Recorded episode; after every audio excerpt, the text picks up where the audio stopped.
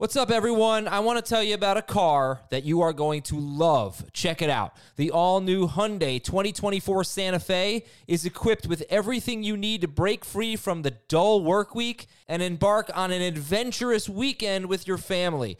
The all new Hyundai Santa Fe's features like available HTRAC all wheel drive, standard third row seating. I love that. Available dual wireless charging pads ensure that you can take on any adventure.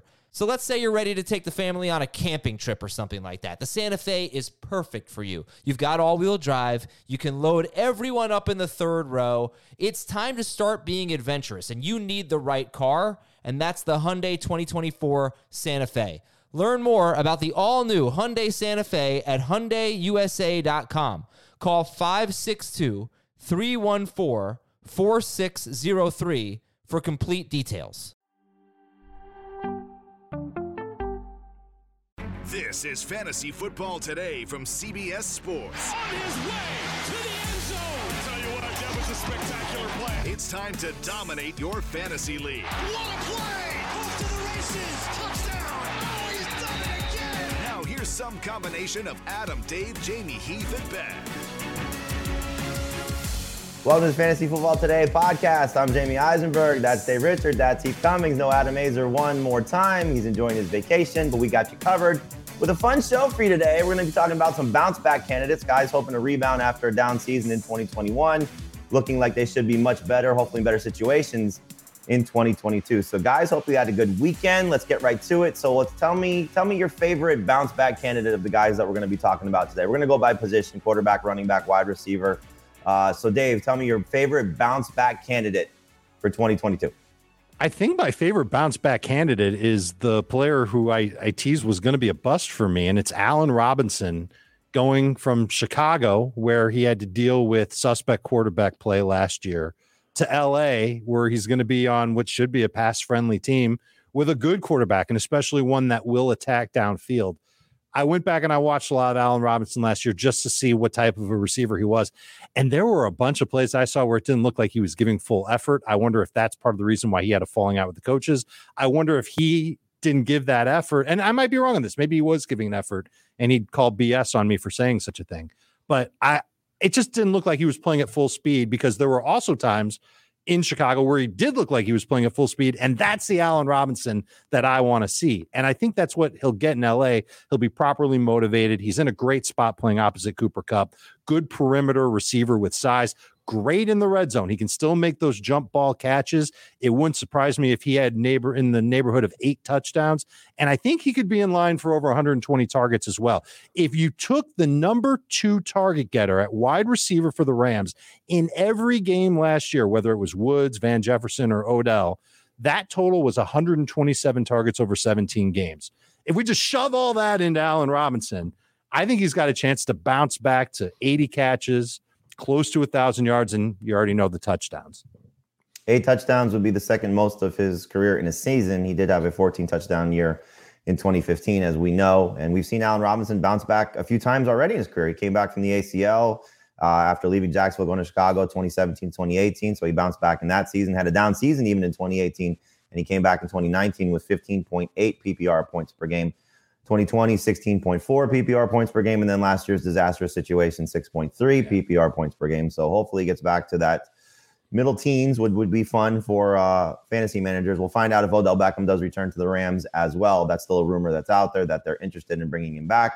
And according to reports, he is on track to make a full recovery on time for the start of the season from his ACL tear. So we'll see if that also comes to fruition. Heath, your favorite bounce back candidate for 2022 is? Uh, peek behind the curtain time because I was like almost done with my list and ready to hit send when that little notification in the bottom right hand corner of your email pops up. Dave Richard has added a new message to the thread.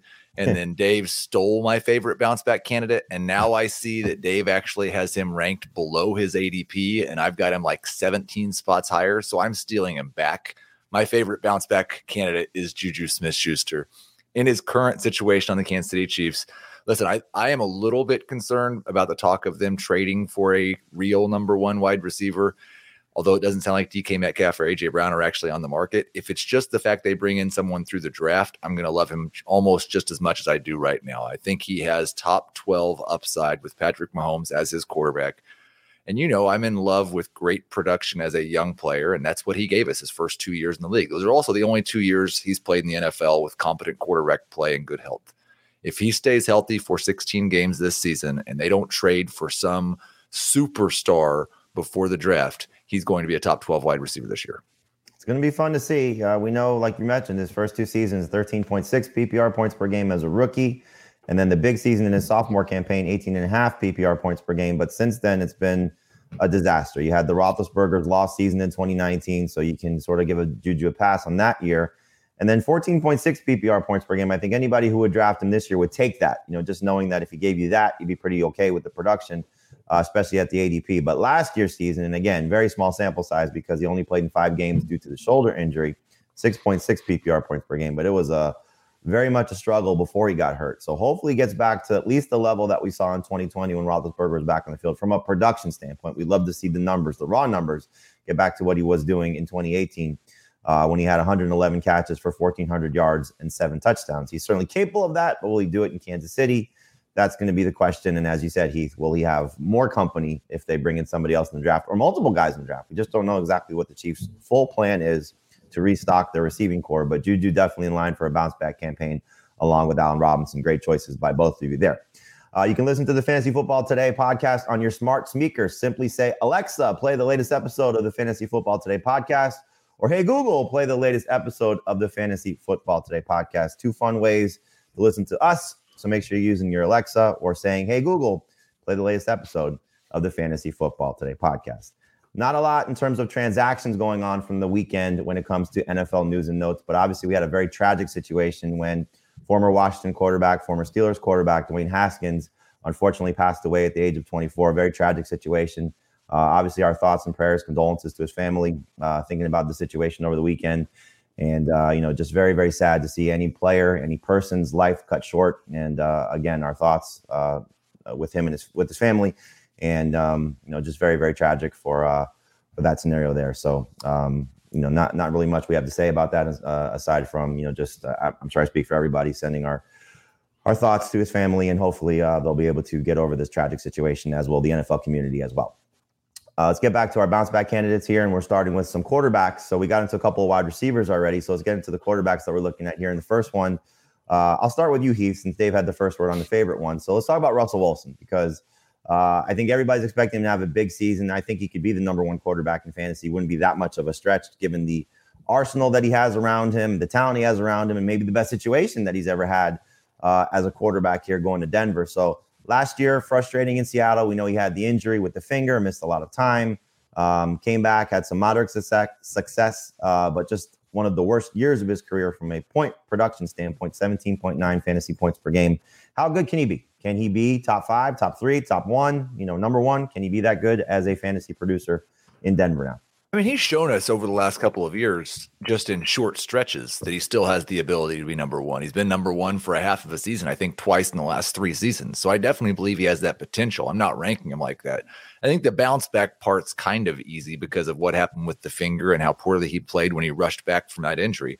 But also, I've got some hope that there's a bounce back in terms of volume. 2020, he set a career high with 558 attempts. He had one other season where they even let him throw it 550 times. Last year, league median for pass attempts was 597. I, I have a real hope that Russ is going to get to throw more passes than he ever has. He probably doesn't have quite the same level of top two weapons, but has a deeper cast of weapons in Denver, more pass attempts, deeper weapons. He has the ability to be number one, but I think he's got a real good shot if he stays healthy all year of finishing top five. We all have him ranked ahead of what his ADP is right now. You're going to hear us reference ADP a lot. It's obviously not from our site. We're looking at the NFFC ADP. You hear us reference that a lot. That's a high stakes fantasy league. And we're looking at the ADP following the Tyreek Hill trade to Miami, which was in March, uh, March 25th to be exact. And so the ADP right now has Russell Wilson at 10. I have Wilson ranked the highest at six. Dave, you have him at eight. Heath, you have him at nine. Um, Heath, in terms of the projections, because obviously you're the one that does that of the three of us, how many right. pass attempts are you projecting for Russell Wilson? I have him projected at 570. So a career high, but it's 17 games. So not quite a career high on a per game basis, but much better than he was last year on a per game basis. I would take the over. 100 divided by 17. That's too many, right? 35 pass attempts per game. That's too many to project from Heath. I, well, I mean, I think so. Yeah. I've got him at 570. Okay. I mean, the one thing that that I've been encouraged by is that everything out of Denver sounds like they're willing to let Russ cook, which is something that Seattle was just so hesitant to do. So if he was willing, if he was good enough to be like a top six fantasy quarterback with occasional gusts into QB two territory when he was limited as a passer and not getting those pass attempts, just imagine what he would do if he did get 600 plus pass attempts in Denver. Even though the receiving corps, I think you said it perfectly, Heath. It's deeper. It's not necessarily as top heavy. I think there's a chance for him to be really good this year if they let him do his thing. They make the offense revolve around him, and he gets north of the 570 pass attempts that you're projecting him for. That 2020 season was his best in terms of fantasy points, 27.4 points per game. He threw for 40 touchdowns, 400, 4,212 yards passing on those 558 attempts. I think he's going to be better than that. I think this is going to be his best season ever. Uh, and and look, uh, those guys they might be better than DK Metcalf and Tyler Lockett. We just don't know. I mean, you know, it's asking a lot, but Russ may bring out the best in them. And, you know, we might see the best of what Jerry Jeudy, which is why he was drafted in the first round, can become. What we saw at Alabama and, and Courtland Sutton once upon a time showed us flashes of being one of the top tier wide receivers in the league before he had the ACL tear. So maybe he gets back to that. So they could have a top two. Uh, maybe Tim Patrick's in that conversation also. Uh, tight end could be better than anything Russ has had from an athletic standpoint. So it's going to be fun. It's going to be fun to see Russell Wilson play. I'm excited about him. Obviously, Heath is as well. And I know Dave is also. Dave, your bounce back candidate is Lamar Jackson coming off his worst season since his rookie year, but obviously worst season as a full time starter. So can he get back to being that MVP caliber quarterback? Because I think that's what we're all going to expect when we draft Lamar Jackson or rank Lamar Jackson or look at Lamar Jackson. Uh, but last year, very frustrating dealing with the ankle injury, had a COVID situation also, uh, missing five games. Does Lamar Jackson get back to that MVP season that we saw once upon a time in 2019? And even though he had all those issues last year, and if you throw out the game that he got hurt, and this is me Aizer statting, but you know, throwing out the game that he got hurt very early on and still averaged 23 and a half fantasy points per game and six point per passing touchdown leagues. That's I, I feel like that's the floor for him. If he doesn't get hurt again this year and or get COVID again this year and miss, you know, significant amount of time, fully expect him to be better than that. And you just, I, what really helped sell me on Lamar Jackson was going back and looking at J.K. Dobbins' rookie year, weeks eight through 17, when Dobbins became a thing in Baltimore. The run game was rolling. They, they're usually a 50 50 team run pass ratio. They were absolutely that in 2020. And Lamar Jackson had a higher uh, percentage of carries in that span when J.K. Dobbins was breaking out uh, than both Dobbins and Gus Edwards. It was close between him and Dobbins, but he was still getting a lot of run. That's the main reason why you're drafting Lamar Jackson. But I also think you can't underestimate what he does for Marquise Brown, what he does for Mark Andrews, and hopefully what he does for Rashod Bateman, plus anybody else that they add. And I just think that the whole reason why we're gravitating toward running quarterbacks is it has a lot to do with Lamar Jackson and what he's able to do, rushing for touchdowns, capable of getting 100 yards a game. That's 10 fantasy points in most leagues. Being okay as a passer is, again, the floor. He will have games where he stinks. The rushing will hopefully make up for that. He will have games where he's awesome passing the football, and he'll supplement his passing numbers with his rushing numbers. He does have QB1 upside, and I think he's absolutely a top five QB. Jamie, I know that you're the highest on him, but I, I, I can't help myself. I think that he's going to be very close to being back in that top five range. I think when we look at well, first off, I, I want to bring up you brought up J.K. Dobbins. I'll get into the Melvin Gordon rumor because I think we should address that also. But let's, let's we should talk, yes. Let's talk about Lamar for a second here. So, um, Heath, when you look at Jackson right now, you have him ranked fourth. Dave has him ranked fourth. His ADP right now is going as the seventh quarterback off the board. Which if you can get him as Crazy. the seventh quarterback, that's just a steal. 58th overall. You know, we always don't kind of look at what the overall is for quarterbacks because our drafts are always all over the place. That includes super flex leagues also from the NFFC ADP. But when you start to compare him to that group up at the top of the most people's rank list. I'm going to assume it's most people's rank list. So Josh Allen probably going to be the number one quarterback ranked. I know that's the case for all three of us. And then it gets down to Patrick Mahomes, Justin Herbert, Lamar Jackson, Kyler Murray, Russell Wilson, uh, Dak Prescott, uh, Tom Brady. You know, there's a whole handful of guys that are going to be in that top six or seven. Uh, Heath, why not Lamar Jackson second for you? Because you usually are very high on him and expect him to play at usually his highest level. I'm surprised he's not second for you Head him home. Yeah, and I've I've got him third. That that ranking apparently wasn't updated, but I've got it Allen, Herbert, Jackson, and basically for me, it's Allen is the clear number one right now, basically a point per game better than everybody else. And then Jackson, Herbert, and Mahomes are separated by like three fantasy points. I think there's a little bit more risk with Jackson there's with Herbert and Mahomes because of what we saw last year and because of a running quarterback like he is. But there's more upside for him. I think really from what we've seen, at least the past three or four years, I Jackson and Mahomes and Allen have an upside that's probably higher than anybody else. Um, so I, I wouldn't argue with anyone taking him over Herbert. I do think, without a doubt, right now, in almost every mock that I do, he's the best value at quarterback. Because, like you said, he's got an ADP of seventh. He's around available generally in round six. And this was a guy that was going in round four last year. So I love the value for him. It's going to be fun to see, and we'll see what uh, the backfield looks like in Baltimore because there was a rumor that Melvin Gordon – uh, talking to, I guess not rumor, I guess he's talking to the uh, the Ravens. You know, we'll see if they're going to finalize a contract. Maybe that's something that happens today.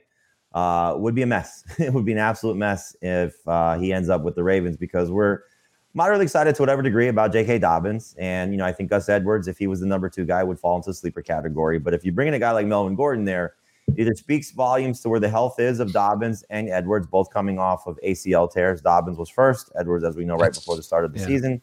Uh, so maybe they're not fully healthy. John Harbaugh, and there's been multiple reports uh, about them maybe starting the season on the pup list because they're not ready to go, which is you know frustrating and, and certainly uh, not something we were hoping for. You know, usually you expect an ACL tear in training camp or in the beginning of the summer, uh, middle of the summer. These guys will be ready by the start of the next season, and doesn't seem like they may be on track if they're going to bring in somebody like Melvin Gordon. So uh, Heath, I know you're the uh, highest, I think, on Dobbins. Uh, I know you love him from a dynasty perspective. What would this do to J.K. Dobbins' fantasy value if Melvin Gordon ends up in Baltimore?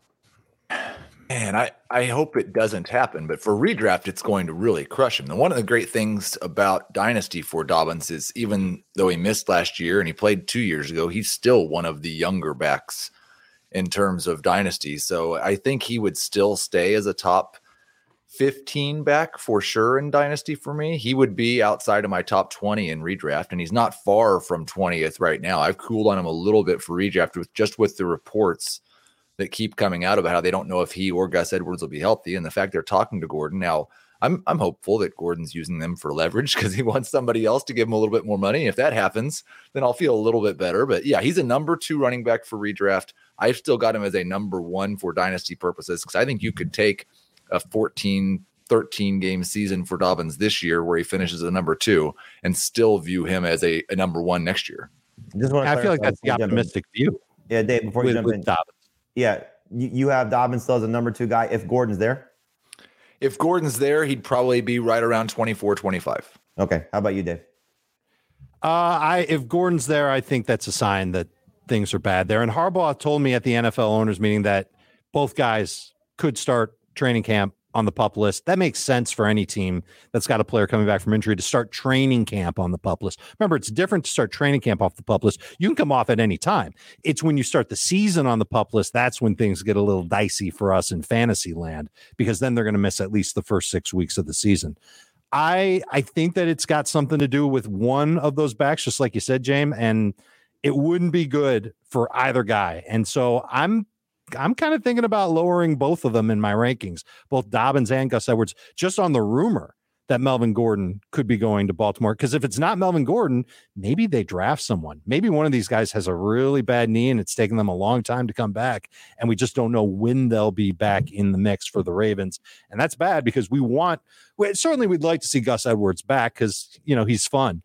But Dobbins is the one we really want to see. And if he's not ready to go, then I just I wonder if that just pulverizes his dynasty value. Right. It could be. Uh, uh, it could be. Uh, you know, I think we should make it clear. It could be that not both of them are not ready to go. It could be Dobbins is fine. Edwards is not ready to go. It could be that, as we saw last year, they right. just want to have a third person that they trust because not only did they lose those two guys, they lost Justice Hill as well. So their top three running backs on their depth chart, we remember they were scrambling. We thought Ty'Son Williams would be a thing that didn't necessarily materialize over the course of the season. They bring in Devontae, well, Devonta Freeman, excuse me.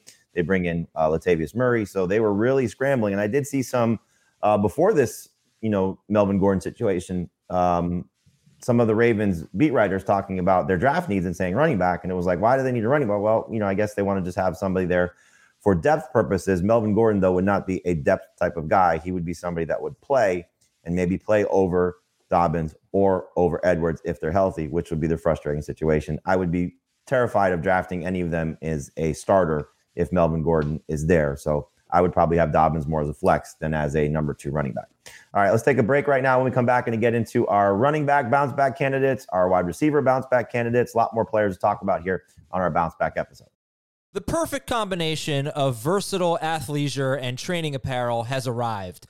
Thanks to the visionary minds of New Balance, Clutch Athletics, and Rich Paul, the designs reflect the heart of the athlete and the spirit of the community. With rising defensive football stars Will Anderson and Chase Young on the roster, Clutch Athletics brings the best innovative gear to all athletes, giving them style and performance on and off the field. Learn more and purchase Clutch Athletics at newbalance.com. Robert Half research indicates 9 out of 10 hiring managers are having difficulty hiring. If you have open roles, chances are you're feeling this too. That's why you need Robert Half. Our specialized recruiting professionals engage with our proprietary AI to connect businesses of all sizes with highly skilled talent in finance and accounting, technology, marketing and creative, legal, and administrative and customer support. At Robert Half, we know talent. Visit RobertHalf.com today. All right, let's get into the running back bounce backs here. So Heath, the guy that you have first here, is going to have to bounce back from two seasons of down performances from where he was to get back to the level I think where a lot of people would be comfortable saying, I love Ezekiel Elliott again. But he's coming off what was a very interesting season because he finished the year as a good running back when you look at the overall performance, but his per game numbers not exactly great. And as we know, watching Ezekiel Elliott, it didn't feel like he was still of the upper echelon of fantasy running backs. He had 14.1 PPR points per game. In 2020, he was at 14.8 PPR points per game. But the three years prior to that, the four years prior to that, when he was a monster, he was at at least 19.4 PPR points per game or better. So calling him a bounce back candidate, Heath, are expecting to get back to that level or something in between what we saw the last couple of years and that production when he was one of the best of the best of his position? Well, I mean, you mentioned that 19 fantasy points per game. That's exactly, well, 19.1 what he was averaging the first six weeks of last year. And so I like I do think it's absolutely possible that he got hurt midseason last year, was not the same guy because of that injury. And that's why we saw the poor effectiveness and the poor efficiency. Now, I don't really think it's reasonable the history we have with running backs who get to his age and have seen some decline. They bounce back sometimes. They don't often bounce back to what they were when they were 23, 24, 25. So this is more of a I think he can be better than the guy he was as a total last year. Um, if if everything goes right, but maybe not a top five guy if everything goes right. More than that, I think he can bounce back from what he was in the second half, not lose quite as much work to Tony Pollard, still get all the touchdowns, still catch 40 plus passes, and still be a very good number two running back. Currently, his ADP is the 21st running back off the board. That's the NFFC ADP. Uh, 43rd overall is where he's going. So in the fourth round, which I think is great value. That's where he went in the draft that we just did, our half PPR mock draft. You can see that on the site. Uh, I have him ranked 21st. Heath, you're the high guy at 20. So we're in the same range. Dave, you're not far behind at 25, but you're the low guy on Zeke. And so, Dave, you know, looking at, like Heath said, his age, uh, his offensive line, at least as of now, lost two guys. Um, they are looking at maybe an increased role for Tony Pollard, but we're also looking at which could benefit him. And we saw this last year is that the receiving corps is depleted a little bit. I know they bring in James Washington, but they lose Amari Cooper, which is a big loss. They lose Ced Wilson for whatever that's worth. And so, how much of his role in the passing game maybe helps him sustain a good fantasy level, fantasy production? Um, and when are you comfortable drafting Ezekiel?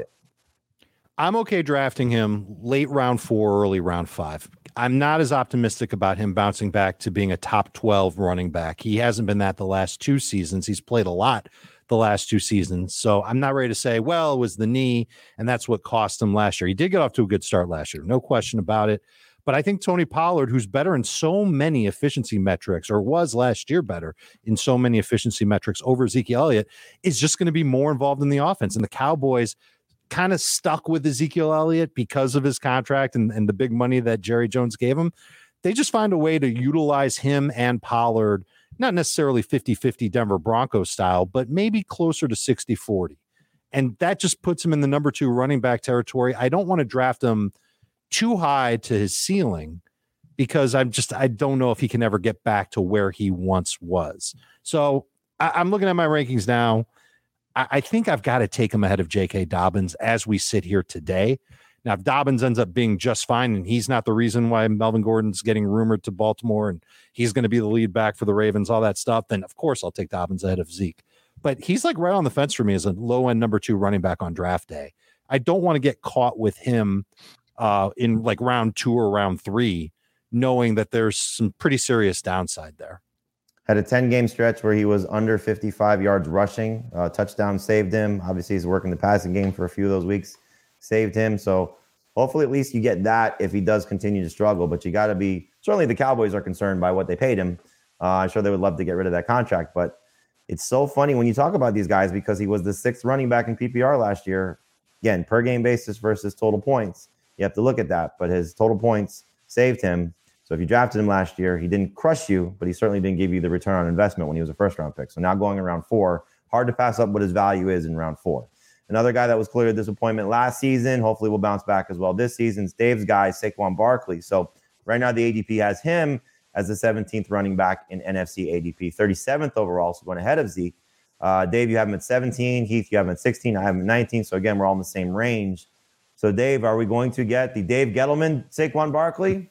or are we going to get the Saquon Barkley that we've seen the last couple of years, which has certainly been frustrating due to injury, lack of production, lack of talent around him, offensive line concerns. You know, a lot yep. of excuses made for Saquon Barkley. Is this the year that he sort of overcomes that and he gets back to what we saw his first and second season? I am hoping we get the Brian Daboll version of Saquon Barkley. And I look, I can't. Moss or Devin Singletary. Uh, hopefully, it's closer to Devin Singletary, circa end of 2021 yeah. season. I don't think I don't think anybody would be comfortable saying Daniel Jones is going to replicate what Josh Allen did, unless we talk about Josh Allen uh, or Daniel Jones taking steps two years from now or three years from now. So they need to do something to take some pressure off of Daniel Jones improving the offensive line, which they really haven't done a great job of so far this offseason, but they can do it in the draft. They've got two early first round picks. Surely at least one of those picks will go toward the offensive line. Hopefully that pick pans out very quickly for them. And hopefully that offensive line is better for Saquon Barkley. I think Barkley, if he's healthy, should have a chance to get a good workload in this Giants offense, especially if the Giants are ready to just let him walk after this season and they just utilize him to the best of uh, as much as they possibly can, I guess I should say. Daboll's track record with running backs, despite the last two years in Buffalo, which I would give him a pass for because he had Josh Allen and because Josh Allen was such a and is such a great runner, it's been good. At least 20% of the receptions in Brian Daboll's offenses. This is early Buffalo, this is Alabama, it's Kansas City, it's Miami, it's Cleveland have gone to running backs. So if Daniel Jones is throwing 570 times, He's completing 62, 63% of those passes. I, I'm not as good of a mathematician as Heath is, but I think that leaves a lot of receptions to take uh, to put in Saquon Barkley's mitts.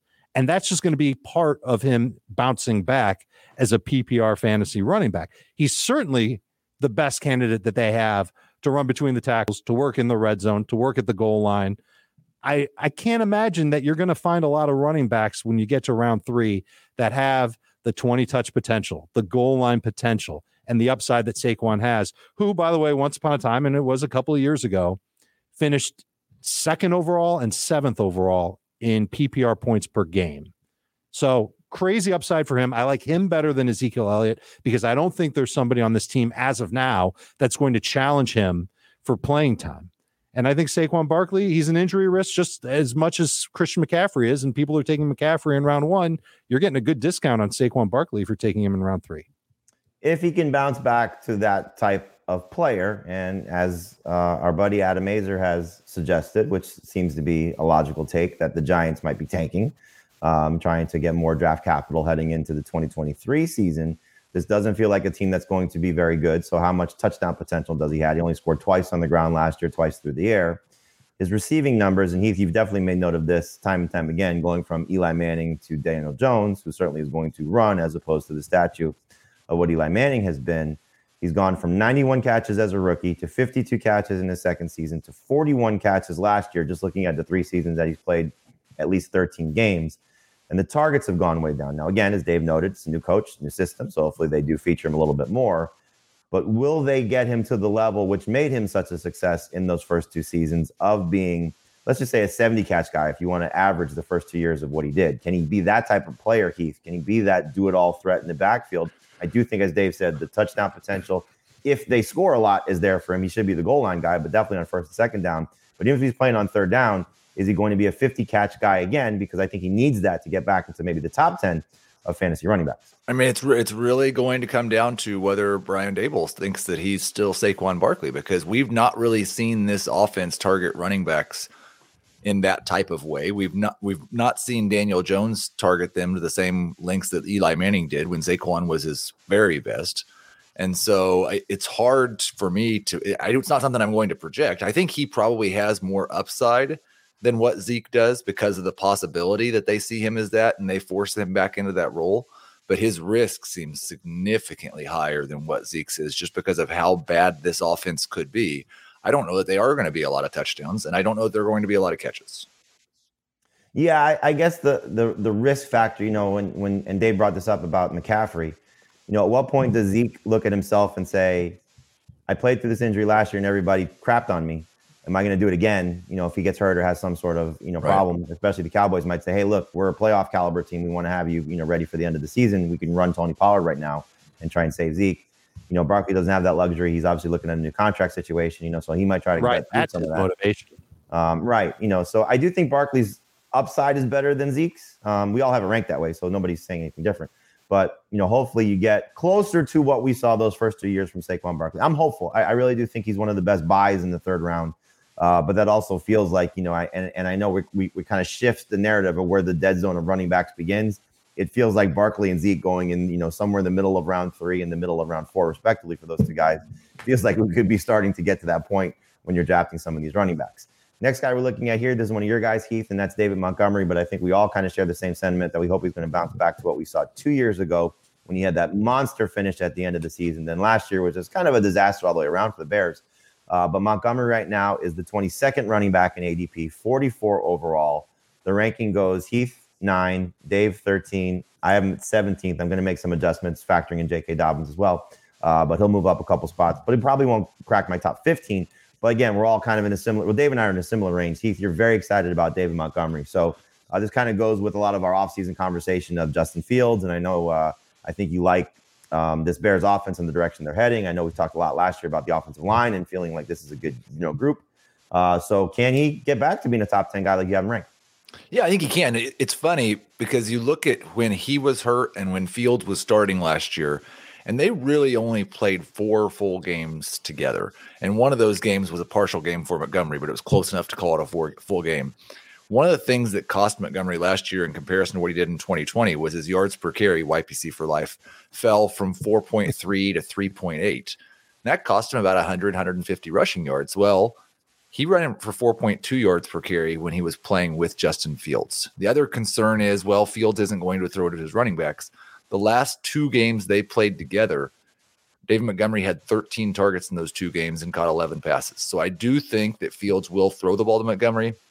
I also think that Fields' rushing ability is going to make Montgomery more efficient than he was last year over a full season. And as bad as he, as bad of a disaster as it was for that entire Bears offense last year, he was still at 15 fantasy points per game with two partial games, which tied him with Elijah, Elijah Mitchell for RB 15. So I do think that there's a pretty good bounce back potential to get back into that top 10 because even a little bit better than what he, what he was last year is pretty close to 12th. Uh, first off, Dave, before you jump in, I want to uh, say thank you to Ray Ray Gill, I think that is, uh, telling everybody to like the stream. We appreciate that. So please like the stream there on YouTube. Uh, thank you, Ray Ray. Uh, so, Dave, you know, we have a new system here. Um, Luke Getsy is going to be the offense coordinator under Matt Eberflus. Um, is this going to be a good thing for David Montgomery? Are we going to see him share with Khalil Herbert maybe more? Is Justin Fields' legs going to be a problem? This receiving corps is pretty bare right now. And so that his role in the passing game, as Heath alluded to, could be really, really strong.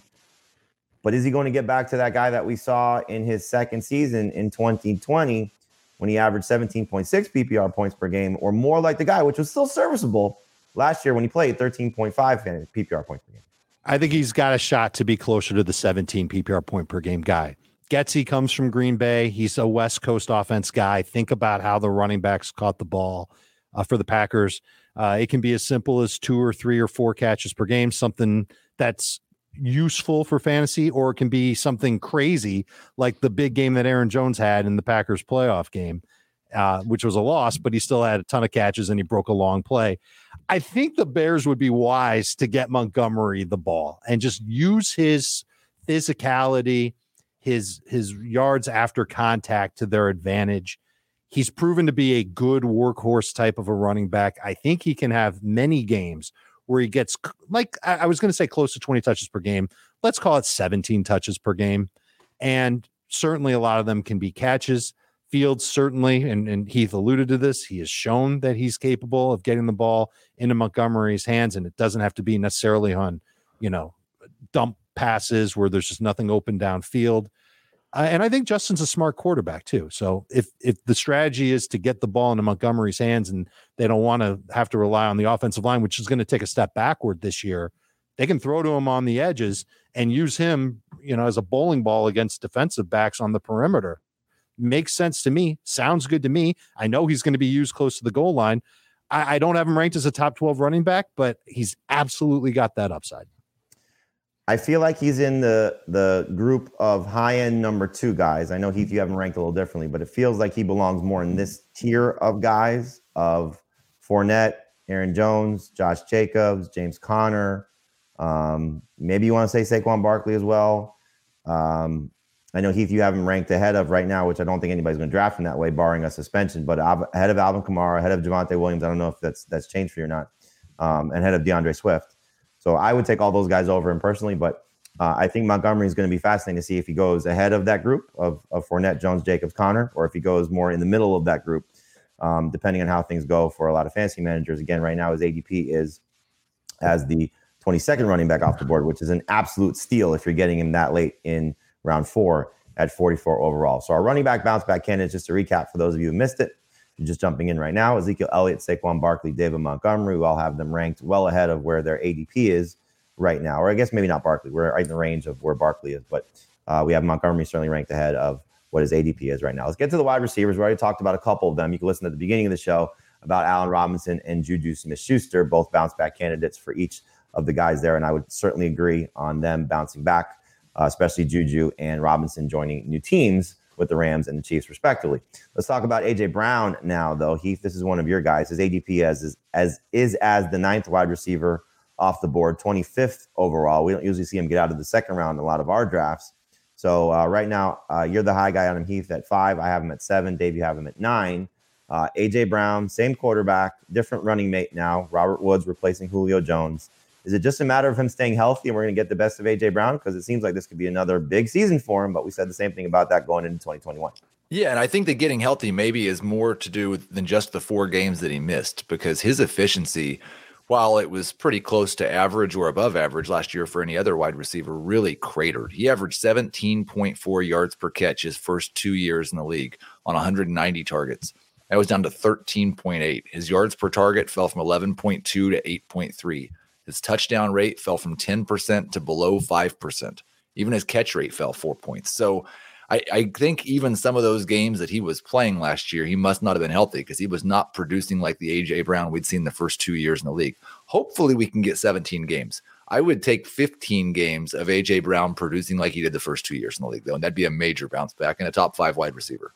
And obviously, his his rookie season um, was you know, we had the, the breakout toward the end of the year, but only 13.5 PPR points per game last year, 14.1 PPR points per game. But it just felt differently watching how those two seasons unfolded. His second season was amazing at 17.2 PPR points per game. He scored 11 touchdowns that year, but he's continually missing time over the last two seasons, missing practice time. So hopefully, gets his body right. Big year coming for him because this is going to be a contract situation type of year, you know, where they start talking about extending him. And we know that there's a trade rumors out there. Tennessee certainly seems committed to keeping him. We hope that's the case. So, Dave, uh, you're the low guy on him. Surprised he's not in your, you know, closer to five than he is right now, closer to 10 for you. Um, what are your concerns about AJ Brown? I'm concerned about drafting him too high and too close to a ceiling. And so I'm I'm going to try and be a little more steady on AJ Brown. It's not that I'm trying to stay away from AJ Brown.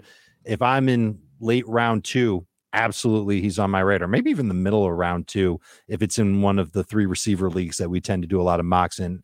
And even if it's half PPR or non PPR, I still like him there. Uh, I, I, might even like him a little bit more in non PPR because he doesn't get a ton of targets. He had 8.1 targets per game last year. That was 16th best among wide receivers.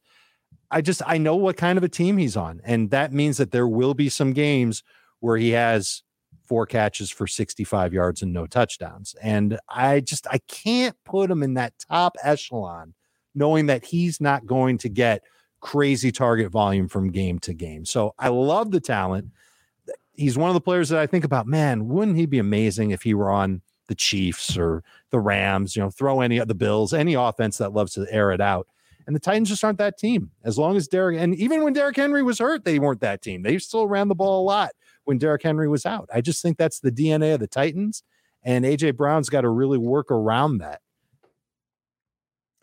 Yeah, it's uh, it's a valid concern. Um, I think you said it best. You know, it's it's it's it's always a little troubling when you're drafting a guy to ceiling. But when you start to talk about, you know, continuity and does Davante Adams have that? Maybe so because he's with his college quarterback. Does Tyreek Hill have that? Probably not. You know, switch teams. Um, does Deebo Samuel, who took off all of his social media posts about his team, you know, happy and wanting to be running back or wide receiver, whatever he's going to be for the 49ers last year, you know, the guys that we're looking at, AJ Brown, in terms of ranking him, um, you know, it's going to be, it's, it's, it, it's certainly, you know, those, those questions come up with a lot of these other guys. So, hopefully Brown can put it all together, have that big season. You know, last year was frustrating going into his third year, so maybe his fourth year will be that huge breakout campaign that we've been waiting for, and he's even better than what he was in his second season. Terry McLaurin was somebody I was very excited about last year. I thought Ryan Fitzpatrick would unleash Terry McLaurin. Did not happen because Fitzpatrick was hurt with a hip injury in week one. So Taylor Heinicke uh, brought down what Terry McLaurin's production was based on what we saw the first two seasons. Now he gets a new quarterback in Carson Wentz. His ADP right now is as the 20th receiver off the board. 52nd overall in terms of when he's going. So going in that round four range. Uh, he threw the high guy on him at 15. Dave, you have him 17. I'm at 18. So again, we're all in the same range on Terry McLaurin. So Dave, this is your guy that you're expecting to be hopefully better than what we saw last year. Is it a faith in Carson Wentz or is it a faith just in Terry McLaurin sort of having that type of year that we've been waiting for? I think Wentz is a small upgrade over Taylor Heinicke except in one area. I think he's a better deep ball thrower. And I think that that would help Terry McLaurin improve on, I think he was just over 12 PPR points per game last year, which was bad. It's terrible. Uh, 11 and a half. Oh, it's even worse. Um, I, I expect him to be closer to 15 PPR points per game. And when, when I go through my rankings and I'm looking at players to take in round three, there's just, there aren't a lot of receivers and running backs that I'm loving to take at that point.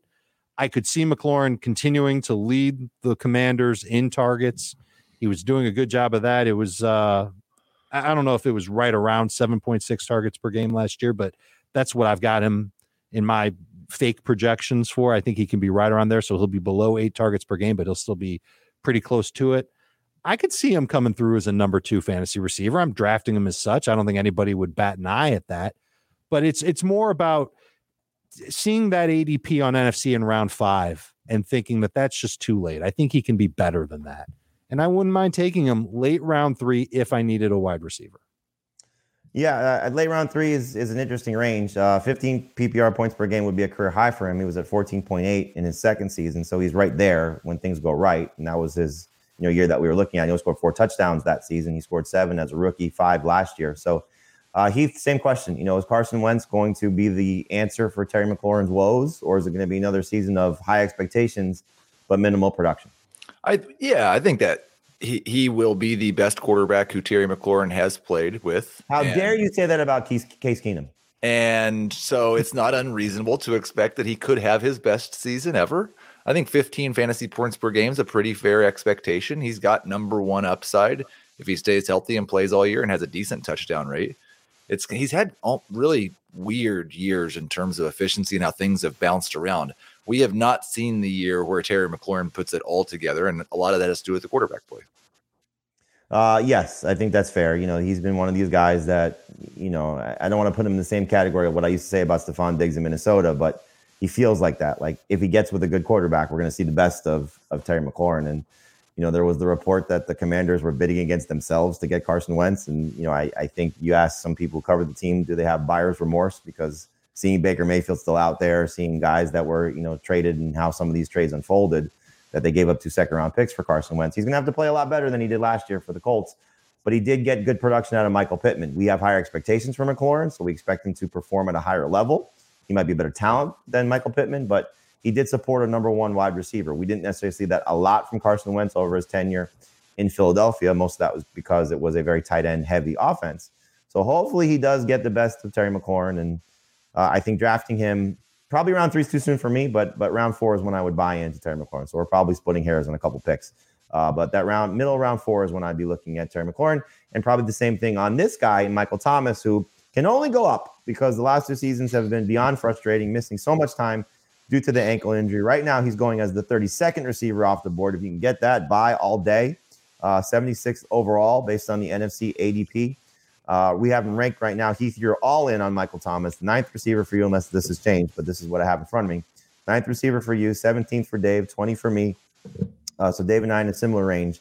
Uh, so Heath, you're drafting him as a number one receiver, expecting Jameis Winston and the new coaching staff, or the, the new head coach, uh, Pete Carmichael, still the offense coordinator, but we'll call plays fully, uh, to have the best Michael Thomas uh, that we've seen since three years ago.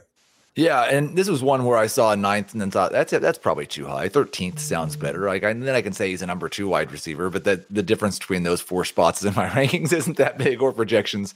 I, I the biggest problem for me is like I generally will look at a three year window, and a three year window for Michael Thomas includes the year where he outscored every other wide receiver in fantasy football by four fantasy points, and really had one of the greatest fantasy PPR fantasy wide receiver seasons we've seen recently. So not as good as Cooper Kupp. Um, I, I don't think he probably still has quite that much upside, but I do expect that the Saints are going to be worse defensively than they were last year. They're going to have to throw the ball a little more than they wanted to early last year. I think Jameis is a good quarterback, and Jameis will lean on his number one wide receiver, and they've not put much around Michael Thomas. So I do expect if Thomas can be healthy, that he's going to get like fantasy wide receiver one type targets. And we just have to hope he's still that guy he just turned 29 so you know getting to that point where you got to be a little bit concerned not necessarily to the same level as we get into the early 30s for wide receivers but for a guy that's missed basically two seasons because of ankle problems uh, dave you know the the saints they're they're sticking with him you know there was some thought that they might trade him there was some thought that they might even cut him uh, which would have been a huge surprise but you know the contract was was big for a guy that hasn't produced as heath said they haven't put a lot around him Jameis is coming off an ACL tear. You have that necessarily good or bad. You know, we don't know how healthy Jameis will be, but you also have maybe the Alvin Kamara suspension looming. If that happens, I know that's something you're looking at, Heath, quite a bit. Um, if Kamara misses time, does that help the targets for Michael Thomas? So um, I know you're not as excited about Thomas as Heath is, but you have him clearly ranked as a uh, safe number two wide receiver to draft. I'm going to guess probably in the same range as McLaurin, so maybe late round three, early round four. Right. So the exact same range as McLaurin. I think McLaurin has just a tad more upside. Uh, partially because I'm not sure if they're going to be as pass heavy as, as you think they might be. With Jameis last year, uh, they were more run heavy than pass heavy. They ran it more. And even if you take out week one, which Jameis barely threw the ball in week one, they were really close to 50 50. It was 51 49 pass run. Now, you might say they didn't have Michael Thomas last year, so they didn't want to throw as much. And maybe with Michael Thomas back, they'll throw more. So maybe they throw the ball 55% of the time. Uh, certainly, there have been years where they have done that, and Michael Thomas has put up good target numbers. I do expect him to be healthy. I do wonder, though, if the Saints reconsider their stance on holding on to Michael Thomas, given how the receiver landscape has changed, and if there's a team desperate enough for a number one wide receiver, maybe they give up something for Thomas and they move on from him. I just don't know how they feel about him in house, but the fact that he's still there now tells me that they're okay going into the season with him as a starting wide receiver. Is he a field stretcher? Is he a downfield guy? We know that Jameis likes to take shots down the field. I don't think he's quite that as much, certainly not as much as he is just this awesome, you know, perimeter receiver that runs great routes and is always open because he's got that big length to him. I think if you draft him as a number two receiver, like a middle of the pack number two wide receiver, you'll be thrilled. I think if you take him too close to 12 or maybe even 15, I think you're leaving some room for some disappointment.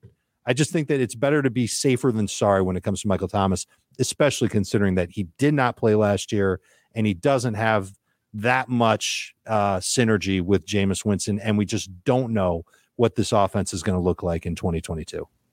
It's going to be fun to see the reports. You know, hopefully there is no pup list. Hopefully he's ready to go. And, and, and as Dave said, pup list for training camp isn't as, you know, clearly important as it is for the start of the season. But you'd like to see him start training camp fully healthy, fully ready to go. Jameis fully ready to go. Uh, there is some concern clearly with the offensive line. They lose a guy like Terron Armstead. That could be an issue. So maybe they don't run the ball as much because they don't have much success. Uh, but I think you look at Michael Thomas' situation, it's very much easy to buy into. So let's do this real quick before we wrap up the show. This is Dave's bounce back team, looking at the players that he listed for us. So Dave's bounce back team would be Lamar Jackson at quarterback. His running back would be Saquon Barkley. Dave is going with a uh, one running back offense, very, very similar to what he does with a lot of his fantasy teams. Yeah, who needs running backs anyway, So Jamie? he's running a, a one. We're, we're going to call this a uh, one running back, one wide receiver, no tight end league with three flex spots. So Dave's got Lamar Jackson, Saquon Barkley, and his three flex. One wide receiver would be Allen Robinson, and then his flex spots would be uh, Terry McLaurin, and that's it. So Dave's got a very incomplete roster. Oh, great. So I'm already down one guy. I got to go to the waiver wire to pick up Yes. somebody. Oh no, we'll give you Juju Smith-Schuster as well because you you well, like him, no, so- he stole him from me. He sniped me in the draft. You both Can I Juju. somebody both- back both- from? This, this is a weird league where you both can share players. So, uh, Heath, your your bounce back roster is Russell Wilson at quarterback. Your running backs are your running back is Ezekiel Elliott. One of your flex spots is David Montgomery. You also have AJ Brown and Michael Thomas. So you lose Juju Smith-Schuster. So, uh, Ben, whose roster do you like better? I'm Team Heath. There we go. Yeah, I've got, I've got the, I've got the best, the best overall player in AJ Brown, right? Like the highest drafted player. Right. Like, of course, he's going to have the better team. He's got AJB. I've got Brown ranked higher than anybody in my bounce back list. Uh, yes, but you might, if things go right, Lamar Jackson's best ceiling, best season is better than Russell Wilson's best season. So if they bounce back to their best seasons, that's, That's a true. seven point difference in your favor already, right there, Dave. So that could help you in a, in a big, big way. So it'll be fun to see how these guys bounce back. You know, clearly a lot of these guys coming off some bad seasons uh, due to injury, due to age. You know, what's uh, I think we're rooting for a lot of these guys to have big seasons in 2022. So we'll see what happens uh, for this upcoming campaign. So this was our bounce back episode. We got uh, two more episodes for you the rest of this week. Adam will still be on vacation, so you got to deal with just the three of us, and hopefully we'll entertain you and get your fantasy seasons set up right. NFL draft is uh, almost two weeks away, so it's going to be fun to see what happens there. A lot of rumors happening, and we'll find out what's going on around the NFL. So make sure you listen to Fantasy Football Today. Watch us on YouTube, and certainly download us wherever podcasts are available. For Dave, for Heath, and Jamie, thanks for watching today's FFT. Okay, picture this. It's Friday afternoon when a thought hits you. I can waste another weekend doing the same old whatever, or I can conquer it. I can hop into my all new Hyundai Santa Fe and hit the road. Any road. The steeper, the better. Because my all new Santa Fe is available with HTRAC, all wheel drive, so I can hit the trail without a worry in the world. Heck, with three rows and best in class rear cargo space, I can pack the whole family in with all our gear. We've got available dual wireless charging for our phones, so we'll never lose touch with civilization, and we won't lose touch with the primordial power of Mother Earth. So, which is it? Waste the weekend or do something a little more epic? And conquer it in the all new Hyundai Santa Fe. Visit HyundaiUSA.com or call 562-314-4603 for more details. Hyundai, there's joy in every journey.